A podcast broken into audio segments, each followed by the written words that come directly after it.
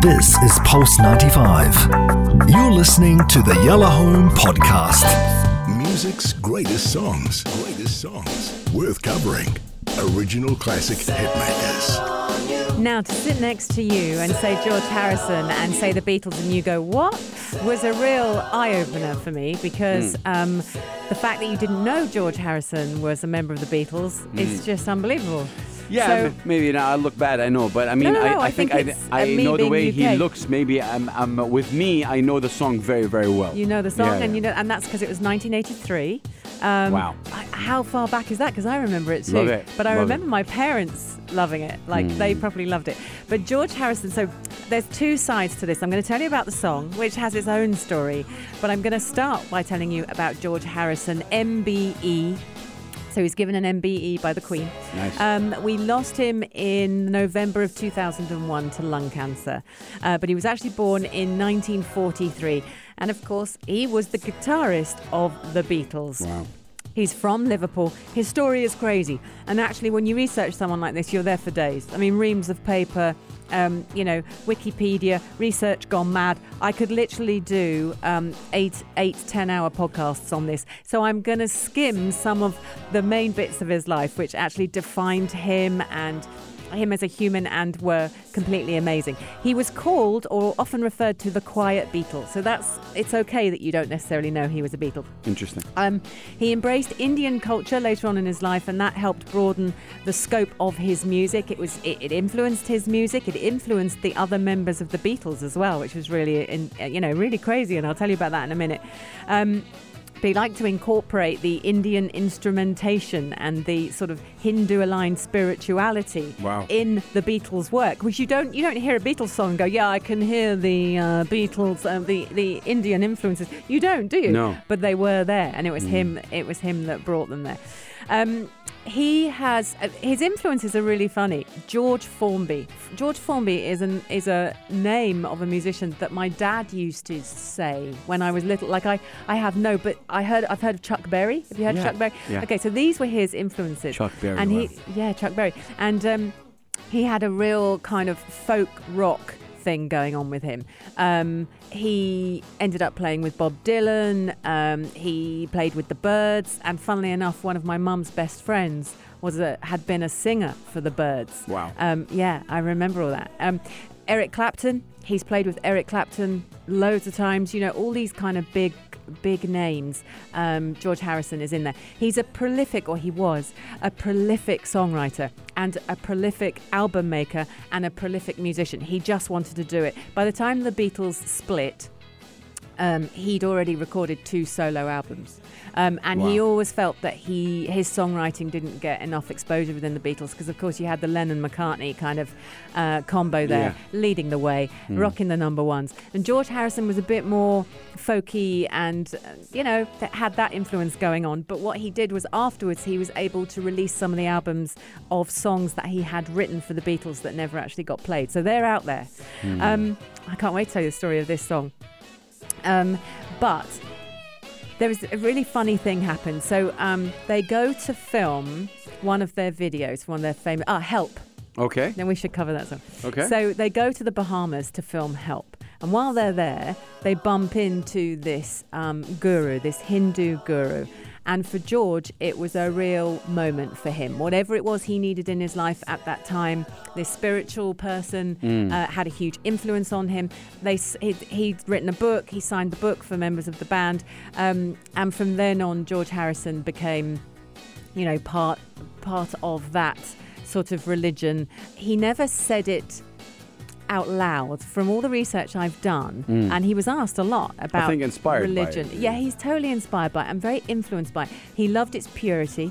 Um, he loved yoga and meditation, mm. and he said that was all about, um, you know, just uh, being reflective and being calm. I think they shot to fame so much. If you listen to John Lennon's story, I mean, him and Yoko Ono, there was again a very spiritual thing going yeah. on with them. They had so much fame, they had so much power, they had so much money, so they started looking elsewhere. And it's interesting that George Harrison, who I knew was a Beatle, but yeah, very quiet, had all this going on. Um, he was asked about. Uh, in a famous interview, he was asked about his um, religion, Mm. and he actually had this lovely uh, expression. And I'm trying to find the quote because it was very it's very beautiful and it says it doesn't he said all religions really fundamentally are the same Mm. he said um, it doesn't matter what you call him just as long as you are calling him. Mm. and that's what he said about Yeah. it. Whenever Yeah. pushed he just went look that's that's it. Um, he had three wives. He was divorced twice. He had a son with the middle one. Um, he makes guitars. Or he did. I keep talking about him present tense. Wow, he did guitars. he made yeah, yeah, yeah, and he was um, he's no he's ranked as the eleventh best guitarist ever of all time, ever, Wow. ever, ever. People think he's amazing. So let's talk about the song. I mean, I literally have skimmed over the life of a man that we could go on forever. yeah, his Uh, life is crazy. Yeah, yeah, yeah. And what he went, that I haven't even touched on the Beatles and the growth of that. Um, Yeah. He had parents that loved him very much, and he had a mother that was um, adoring and just wanted the best for her son. That's lovely to hear because when there was someone else we were talking about the other day, and I'm pretty sure it was a Beatle. And they were very protagonistic, um, and they hadn't had a secure upbringing. Yeah. And as a result, they were angry with it. It's John Lennon. It was John Yeah, Lennon John Lennon. when we were talking about it. Yeah. George Harrison, not so. His mum would do anything for him. Um, he went home and said, "Mum, it's music for me," and she went, "All right, darling, let's let's go. Let's. Mm. How can I help you?" Um, which was really lovely, and he always refers to his parents in a lovely way. Got my mind set on you. This was one of his best-selling um, solo releases. Wow. It's not his song.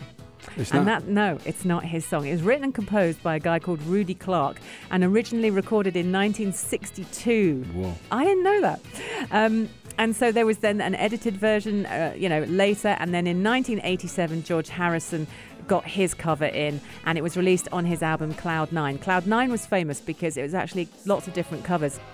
The reason he came across the songs, he traveled to the United States, and he was there for, for five months. And while he was there, he was flicking through. He used to like going to second-hand record shops. Okay. And um, you know, he was a Beatle, but they, nobody knew. And he was flicking through, and he would buy albums of artists that he hadn't heard or albums that he'd wanted, and he would just flick through. And he came across this song on an album and went, "I love this song." He went back to his house and he recorded it in his home studio, Wow. and it was his version.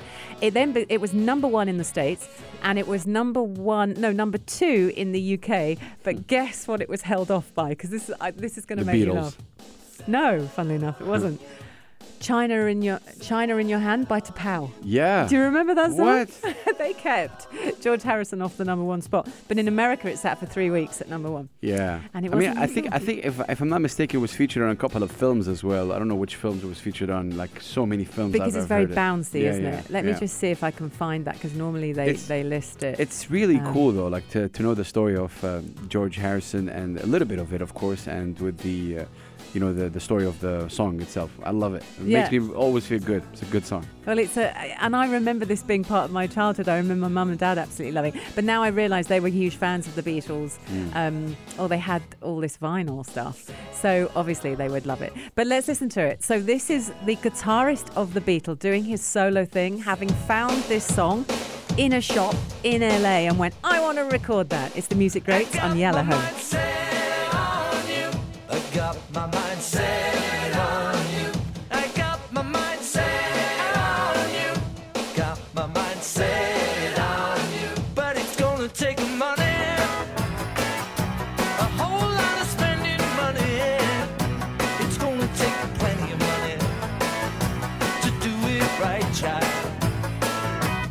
Gonna take time.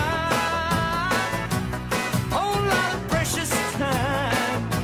It's gonna take patience and time mm, to do it, to do it, to do it, to do it, to do it, to do it right, child. I got my mind set on you. I got my mind set This is Pulse 95. Tune in live every weekday from 5 p.m.